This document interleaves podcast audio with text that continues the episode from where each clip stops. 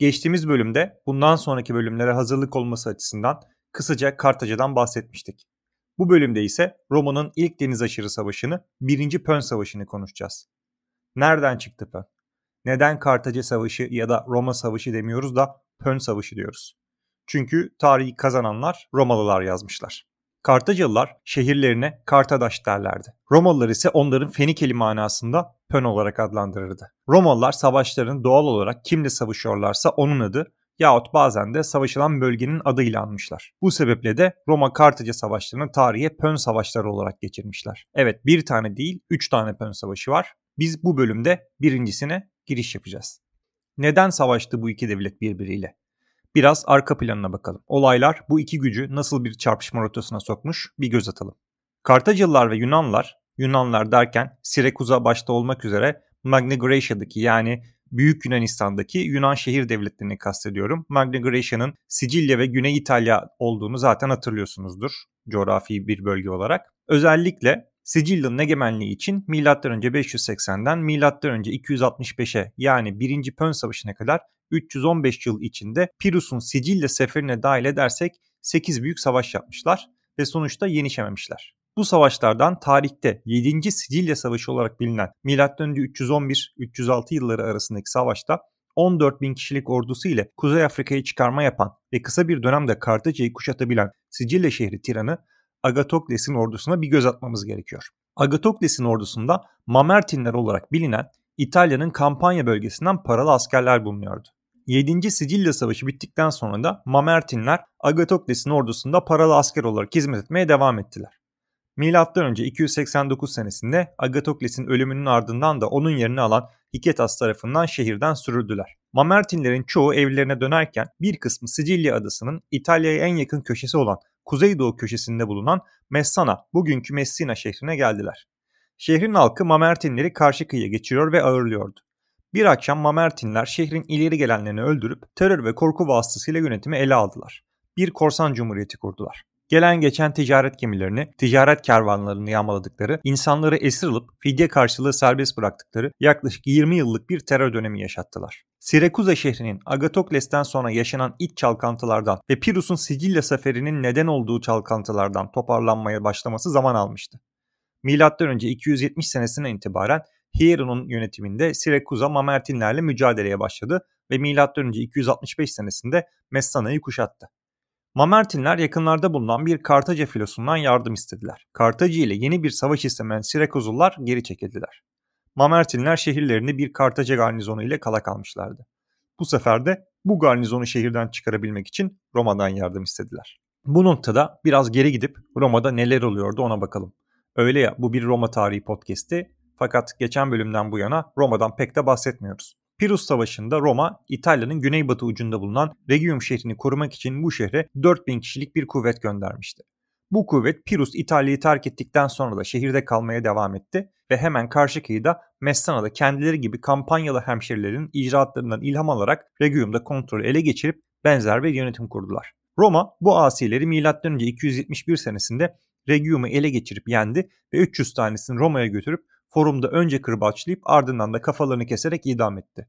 Bu olayın ardından sadece birkaç yıl geçtikten sonra gelen Mamertinlilerin Roma yardımı karşılığı ittifak talebi Roma'da doğal olarak kafa karışıklığına ve ne yapılacağına dair ilişkin ciddi tartışmalara yol açtı. Claudia ailesinin güneyde toprakları vardı ve Mamertinlere yardım etmek istiyorlardı. Fabi ailesinin ise toprakları kuzeydeydi ve Mamertinlere yardım etmek istemiyorlardı. Zira iki ailede bu noktada alınacak kararın Roma'nın gelecek yıllarını ve genişleme yönünü belirleyeceğini biliyorlardı. Roma'nın kendilerinin en çok menfaat sağlayacağı yönde ilerlemesini istiyorlardı. Tabii Mamertinlere yardım etmek demek, Kartaca ile savaşı göze almak demekti. Kartaca, Sicilya'nın Sirakuza şehri ve çevresi hariç tamamını, Sardinya ve Korsika adalarını, Kuzey Afrika'yı, Balear adalarını ve Güney İspanya'yı kontrol ediyordu ve denizlerde hakimiyeti o derece güçlüydü ki Yunan ticaret gemileri Akdeniz'i terk edemiyordu. Cebeli Tarık Boğazı'ndan kimin geçebileceğine Kartacalılar karar veriyordu. Romalıların ise neredeyse hiç gemisi yoktu. Donanma adına dikkate değer bir gelenekleri, bilgileri yoktu. Bu şartlar altında senatörlerin çoğu doğal olarak savaşa karşıydı. Fabi ailesinin daha birkaç yıl önce aynı Mamertinler gibi davranan Regium'u ele geçiren kampanyadan toplanmış eski Roma askerlerinin yaptıklarını hatırlatıyor ve Mamertinlere yardım etmenin ikiyüzlülük olacağını da belirterek pozisyonlarını da ahyakan kuvvetlendiriyorlardı. Claudia ailesi ise Kartaca'nın Messana'yı da alması ile hakimiyet alanlarını burunlarının ucuna kadar getirdiğini ve çok geç olmadan özellikle de Kartaca İspanya'daki ayaklanmalarla meşgulken bu tehdidin bertaraf edilmesi gerektiğini ileri sürüyordu. Senatoda Fabi ailesinin savı kabul gördü ve Roma Senatosu Mamertinlere yardım etmemeye karar verdi. Önceki bölümlerden hatırlarsınız. Roma'da sadece senato bulunmaz ve teorik olarak da Comitia Centuriata daha fazla yetkiye sahiptir. Fakat o meclisi de patrici ve ekiteler kontrol ettiğinden senato ne isterse Comitia Centuriata da o olurdu. Bu sefer ekite sınıfı patricileri de ittifak yapmadı ve savaş istedi. Zira bu savaştan en çok faydalanacak olan Sicilya gibi yeni topraklarda yeni mülkler edinecek olan ekite sınıfıydı. Plebler de böyle büyük ve zengin bir devletten elde edebilecekleri yağma ve zenginliği hesaba katınca savaş yönünde oy verdi. Roma halkı senatoya rağmen Mamertinlere yardım etmeye karar vermişti. Roma halkı senatoya rağmen Mamertinlere yardım etmeye karar vermişti. Roma artık Kartaca ile savaş rotasındaydı. Senato o sene konsül seçilen Appius Claudius Caudex'e konsüler bir ordu toplayarak Messana'yı koruma altına alması için görev verdi. Adından da anlamışsınızdır. Appius Claudius, Claudia ailesine mensuptu. Appius Claudius Caudex zamanının aleyhine işlediğinin farkındaydı. Zira hem Kartaca, Roma Senatosu'nun kararından haberdar olup kuvvetlerini toplamadan Sicilya'ya geçmek hem de bir senelik görev süresi sona ermeden zafer kazanmak istiyordu. O da kuzenine elde bulunan küçük bir kuvvetle karşı kıyıya Sicilya'ya geçmesi için haber gönderdi. Roma müttefikleri Neapolis ve Tarentum'dan gemi istedi. Bu öncü kuvvet bu gemilerle karşı kıyıya geçmeye çalışacaktı. Ne var ki bölgede bulunan Kartacalı Amiral Hano, Romalıların Sicilya'ya geçmesini engellemekle görevliydi ve kendi sözleriyle aktarıyorum, Romalıların denizde ellerini dahi yıkamalarına müsaade etmiyordu. Romalıların denemeleri başarısız oluyor, Kartaca'da gerginliği tırmandırmak istemediğinden ele geçirdiği Romalı esir ve gemileri Roma'ya iade ediyordu. Bu öncü kuvvetin resmi bir Roma ordusu olmaması diplomatik açıdan da Kartaca'nın işini kolaylaştırıyordu. Fakat hırsızın şansının her seferinde yaver gitmesi gerekir, polisin şansı ise bir sefer yaver gitse yeter. Bu önermeye uygun olarak da bir gece Roma öncü kuvveti karşı kıyıya geçmeyi başardı. Şehirdeki Kartaca garnizonu şehri savunmaya hazırlanırken Mamertinlerin Romalılara kapıları açmaları ve onları müttefikleri olarak selamlamaları karşısında Kartaca garnizon komutanı şehri terk etti ve Romalılar öncü kuvvetleriyle şehri kolayca ele geçirdi. Kartacalı komutan Roma'ya karşı direnip bu olay nedeniyle çıkacak çatışmanın sorumluluğunu üzerine almak istememiş olmalıydı. Fakat bu hareketi sonrasında Kartaca'ya çağrıldı ve çarmıha gelerek idam edildi. Sicilya için yüzyıllar boyunca Yunanlılarla savaşan Kartaca'nın Romalılarla da savaşacağı belli olmuştu. Kartaca senatosu Messana'nın geri alınması için topladığı kuvveti Sicilya'ya gönderdi. Bu sırada Appius Claudius Caudex de konsüler ordusu ile birlikte Sicilya'ya varmıştı. Sene M.Ö. 264'tü. 23 yıl sürecek 1. Pön Savaşı başlamıştı. Bir tarafta karanın hakimi Roma, diğer tarafta ise denizlerin hakimi Kartaca ile eski düşmanı yeni müttefiki Sirakuza vardı. Sirakuzalıları adalarına dışarıdan gelen bu yabancı kuvvete karşı iyisini kötüsünü bildiği eski düşmanıyla ittifak yapmayı tercih etmişlerdi. Sirakuzalılar adalarına dışarıdan gelen bu yabancı kuvvete karşı iyisini kötüsünü bildiği eski düşmanıyla ittifak yapmayı tercih etmişlerdi. Messana Boğazı da denilen su yolu en dar yerinde 3.3 km genişliğe sahip İtalya Yarımadası'nın batı sahilleri ile Sicilya'nın kuzeydoğu sahillerini bağlayan su yoluydu. Bu nedenle Messana şehri ve Sicilya adası artık İtalya'nın tamamını egemen olan Roma için muazzam bir stratejik ağırlığa sahipti. Kartaca gibi bir gücün bu adayı ve özellikle de Messana şehrini ele geçirmesi kabul edilemezdi. Bu nedenle savaş ağırlıklı olarak Sicilya adası üzerinde ve çevresinde çarpışma ve çatışmalarla geçti. Birinci Pön Savaşı'na savaşın ana cephesi nedeniyle aslında Sicilya Savaşı da diyebiliriz. İki taraf arasında ilk çarpışmalar müsaademe şeklinde gerçekleşmişti. Müsaademe pek kullanılan bir terim değil günlük hayatta o yüzden kısaca açıklayayım. Kısa süreli yahut küçük gruplar arasındaki çarpışma manasına geliyor.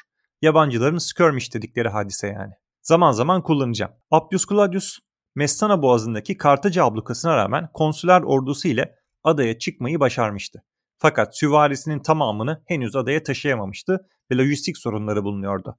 Kartaca ve Sirakuza orduları bu esnada Messana şehri yakınlarında belirdiler.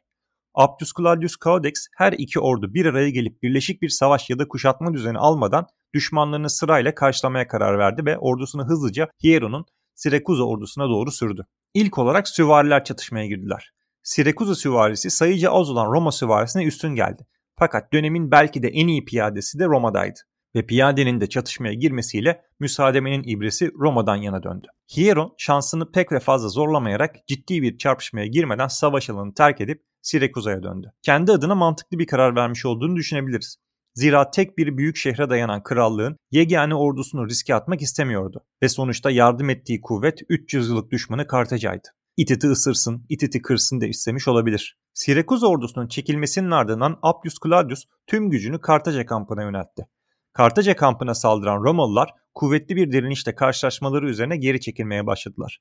Bozulma belirtileri de göstermeye başlayan Roma piyadesini kovalayan Kartaca birlikleri de bu kovalama esnasında kohezyonunu yitirdi ve gerideki henüz müsaademeye dahil olmamış Roma piyadesi tarafından dağıtıldı. Bu iki çarpışmada en abartılı anlatımla geniş çaplı müsaademelerdi fakat Messana üzerinde kuşatmanın kalkmasına da yetmişti. Appius Claudius hem konsüllük dönemi hem de sefer mevsimi sona ermeden büyük bir başarı kazanmak istediğinden ordusunu doğruca Sirakuza'ya yürüttü.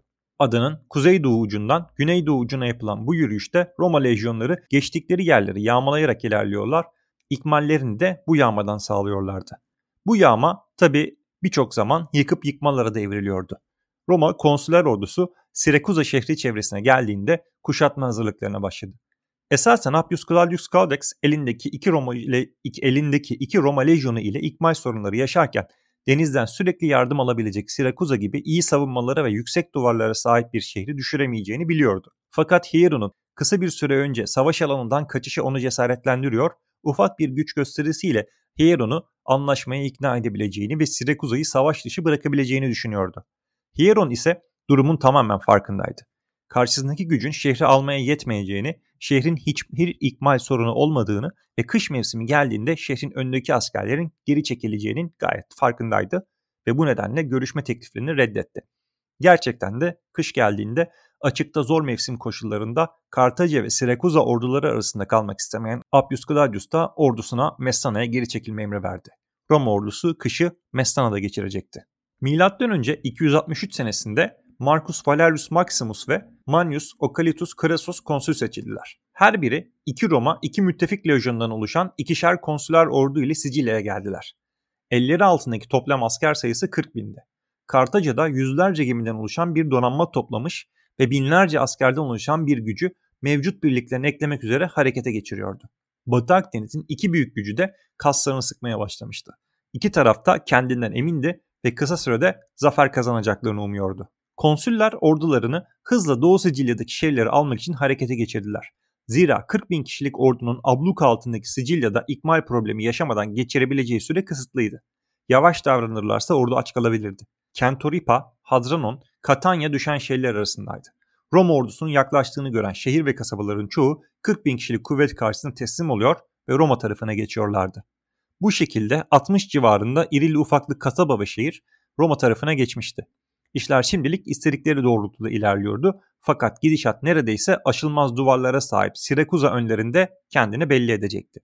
Normal şartlarda Roma bir şehri ya duvarlarını hücum ederek ya tamamen kuşatıp aç kalmasını sağlayarak ya da içeriden birini satın alarak ya da başka bir biçimde ikna ederek şehir kapısını açması ile düşürürlerdi. Fakat Sirakuza karşısında 3 ihtimalle söz konusu değildi.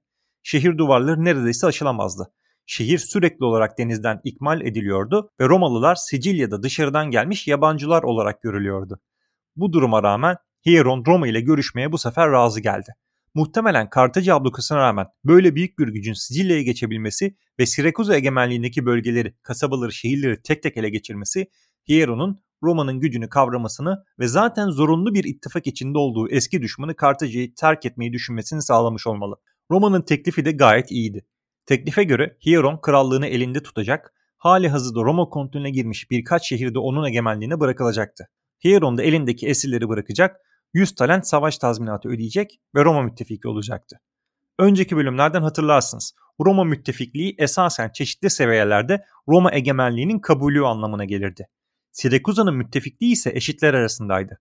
Sirakuza'nın statüsü Roma'nın dostu ve müttefiki olarak belirlendi. Sirakuza'nın taraf değiştirmesi Roma için büyük bir kazanç, Kartaca için ise büyük bir kayıptı. Eğer Sirakuza taraf değiştirmeseydi savaşın sonucu çok başka olabilirdi. Sirakuza'nın Roma tarafına geçmesi Senato'yu o derece memnun etti ki Anlaşmayı yapan konsül Marcus Valerius Maximus onuruna zafer alayı dahi düzenlendi ve kendisine Messana şehrine ithafen Mesalla kognomeni verildi. Marcus Valerius Maximus Mesalla bu sefer sırasında Katanya şehrinden getirdiği güneş saatini Roma forumunda bir sütuna kurdurtarak Roma'nın ilk güneş saatini de tesis etmiş oldu. Ayrıca Sicilya'daki zaferlerini resmeden bir freski de Senato'nun toplandığı binalardan biri olan Curia Hostilia'nın duvarına yaptırarak Roma'daki ilk freski de yine o yaptırmış oldu. Acaba bu durum özellikle Katolik kiliselerindeki fresk kullanımının kök nedeni midir bilemiyorum. Sanat tarihiyle ilgilenenlerin elbet bir fikri vardır. Yorumlara yazarlarsa da sevinirim. Neyse konuya dönelim. Roma, Sirakuza'nın dost ve müttefik olmayı kabul etmesiyle sonucu belirsiz ve büyük ihtimalle de başarısız olacak bir kuşatmanın yükünden kurtulup öte yandan da ikmal sorunlarını çözmüştü. Artık adanın doğu tarafı Roma'nındı. Sırada batıya ilerlemek vardı. Agrigentum şehri adanın güney sahiline yakın, doğu batı ekseninde ise hemen hemen ortalarında yer alıyordu. Sahile yakın olmakla birlikte şehrin kendisi deniz kıyısında değildi. Bu manada karadan tamamen kuşatılmaya açık bir coğrafyası vardı. M.Ö. 262 senesinde konsüller Lucius Postumus Legellus ve Quintus Mamilius Vitulus'tu. İki konsül ellerindeki 40 bin kişilik kuvvetle Haziran ayında henüz Kartacılılar sahaya büyük bir kuvvet çıkaramadan Agrigentum şehrini kuşattılar. Agrigentum şehrini Hannibal Gisco savunuyordu. Bu Hannibal tarihten hepimizin kulağına çalınan Hannibal Barca değil. Onun hakkında 2. Pön Savaşı'nda sık sık konuşacağız. Bu Hannibal başka bir Hannibal. Hannibal Gisco'nun emrinde çok fazla asker yoktu fakat Roma ordusunun ilerleyişinden kaçan siviller şehre sığınmışlardı ve eğer bu siviller şehrin savunması için kullanılabilirse ortaya gayet Romalılar ile boy ölçüşebilecek bir güç çıkabilirdi. Romalılar şehrin yakınlarında kamplarını kurdular ve güçlerini kırsal alana dağıtarak yiyecek toplamaya başladılar. Hannibal Gisco bu durumu bir fırsat olarak değerlendirdi. Elindeki kuvvetin bir kısmı ile Romalılara saldırdı. Savaş pozisyonunda olmayan ve şehir çevresindeki kırsal alana yayılmış bulunan Romalılar hiçbir yerde sayıcı üstünlük kuramıyorlar ve çoğu zaman ellerinde silahları da olmadan katlediliyorlardı. Kartacılar bu şekilde Roma askeri kampına kadar ilerledi ve ancak burada yine onlardan sayıca az olan kamp muhafızları tarafından yavaşlatılabildiler. Bu esnada geçen zamanda birçok Romalı silahlarını alarak muhafızlara katıldı ve böylece müsaademede denge sağlandı. Kartacılılar verdikleri zarardan memnun bir şekilde müsaademeye artık eşitlenmiş koşullarda devam etmeyerek Agrigentum'a çekildiler. Romalılar bir daha böyle bir baskına karşı karşıya kalmamak ve şehre dışarıdan gelecek yardımcı kuvveti de engellemek için şehrin çevresine ufak askeri kamplar kurmaya ve tahtadan duvar örmeye başladılar. Duvar iki kademeliydi. İçteki duvar şehirden gelen saldırıları önlüyor, dıştaki duvar ise dışarıdan gelecek saldırıları önlüyordu. İki duvarın arasında ise Roma ordusu bulunuyordu. Bu taktiği 200 yıl sonra Sezar da ünlü Alesya kuşatmasında Galyalara karşı uygulayacaktı. İki duvar arasında kuşatılma ihtimaline karşı da özellikle Sirekuza'nın yardımı ile yeter miktarda gıda depolamışlardı. Bu şekilde geçen 5 ayın sonunda Kartacalı General Hanno 50 bin piyade, 6 bin süvari ve 60 savaş filinden oluşan bir kuvvetle adının güneyini çıkarma yaptı. Roma ordusunun tüm hatlarını da keserek doğrudan Agrigentum'a yöneldi. Hedefi şehri kurtarmaktı. Önden gönderdiği Lumudyalı süvarileri ki geçen bölüm Akdeniz'deki en iyi süvariler olduklarından bahsetmiştik, Roma süvarisi karşıladı. Numidyalılar sahte bir geri çekilme ile Romalıların kendilerini asıl kuvvetlerinin bulunduğu yere kadar kovalamasını sağlayıp pusuya düşürerek imha ettiler. Romalılar hemen hemen süvarisiz bir şekilde iki kez saldırıya uğrayıp ikisinde de kaybetmiş bir durumda iki gücün arasında kalmışlardı. Romalıların tutundukları tek dal kamplarının korunaklı bir tepeye kurulu olmasıydı. Günler iki güç arasındaki müsaademelerle geçiyordu. İki ayın sonunda ise Agrigentum şehrindekiler arasında açlık baş göstermeye başlamıştı. Romalılar da stoklarını tüketmeye yakınlardı. İkmal hatlarının kesilmiş olması nedeniyle Sirakuza'dan gönderilen desteğin çok azı Roma kampına ulaşabiliyordu. Çarpışma kapıdaydı. Romalılar kamplarını terk ederek çarpışma düzeni aldılar. Kartacalılar da onları karşıladı. Romalılar klasik manipüler düzenlerindeydiler. Kartacalılar ise önde piyade, arkada ise ikinci bir hat şeklinde bu sefer fillerle desteklenmiş piyadeye, ayrıca kanatlarda da süvariye sahipti. Kartacalıların sayı ve süvari üstünlüğüne rağmen Romalıların manipüler sisteminin üstünlüğü ve Kartacalıların hatalı yerleşimi etkisini gösteriyordu. Aylardır bir arada tatbikat ve eğitim yapan Roma lejyonlarının yeni bir araya gelmiş ve birlikte eğitim yapmamış birliklerden oluşan Kartaca paralı askerlerin üstün gelmesi çok da şaşırtıcı değildi. Hatalı yerleşim ve birlikte eğitim yapmamış olmalarının etkisiyle Kartacalar çarpışmayı kaybetti. Kartaca ordusunun geri çekilirken terk ettiği kampı yağmalamaya başlayan Roma ordusu Agrigentum'u tahliye eden Kartaca garnizonu zamanında fark edemedi. Fark ettiğinde takibe yeltendiyse de başarılı olamayacağı hemen anlaşıldı. Çarpışmanın sonunda Agrigentum savunmasız bir şekilde Romalıların önündeydi. Aylarca süren zorluklardan, kayıplardan sonra şehri sonunda düşüren Roma askerlerinin şehirde yaptıkları kural tanımaz yağma ve neden oldukları yıkım Sicilya'daki birçok şehrin Kartaca'ya yaklaşmasına neden oldu. Ne zaman bonkör, ne zaman zalim olunacağını genelde iyi ayarlayan Romalılar Sirakuza'dan sonra bu konuda çok kötü bir performans göstermişlerdi. Agrigentum'un düşmesiyle Sicilya'nın 3'te 2'si Roma egemenliğine girmiş bulunuyordu. Ertesi sene çok fazla değişim görülmedi savaşın mevcut durumunda. Bir dengeye gelinmiş görülüyordu. Bu durum Roma Senatosu'nun Kartaca'ya İtalya Yarımadası'ndan uzaklaştırma hedefini Kartaca'yı Sicilya'dan tamamen çıkarmak olarak güncellemesini sağladı. Hedef adanın batı ucundaki Kartaca müstahkem mevki olan Lilybaeum'du. Gelecek bölümde Roma Lilybaeum'u alarak savaşı bitirmeye çalışacak, ilk deniz çarpışmasını gerçekleştirecek. Kaçırmamak için YouTube'dan Daktilo 1984'e, podcast mecralarında ise SPQRcast'e abone olmayı unutmayın. Arada linkini bölüm sonunda paylaştığım Patreon'a uğrarsanız bahtiyar edersiniz. Gelecek bölüm görüşmek üzere.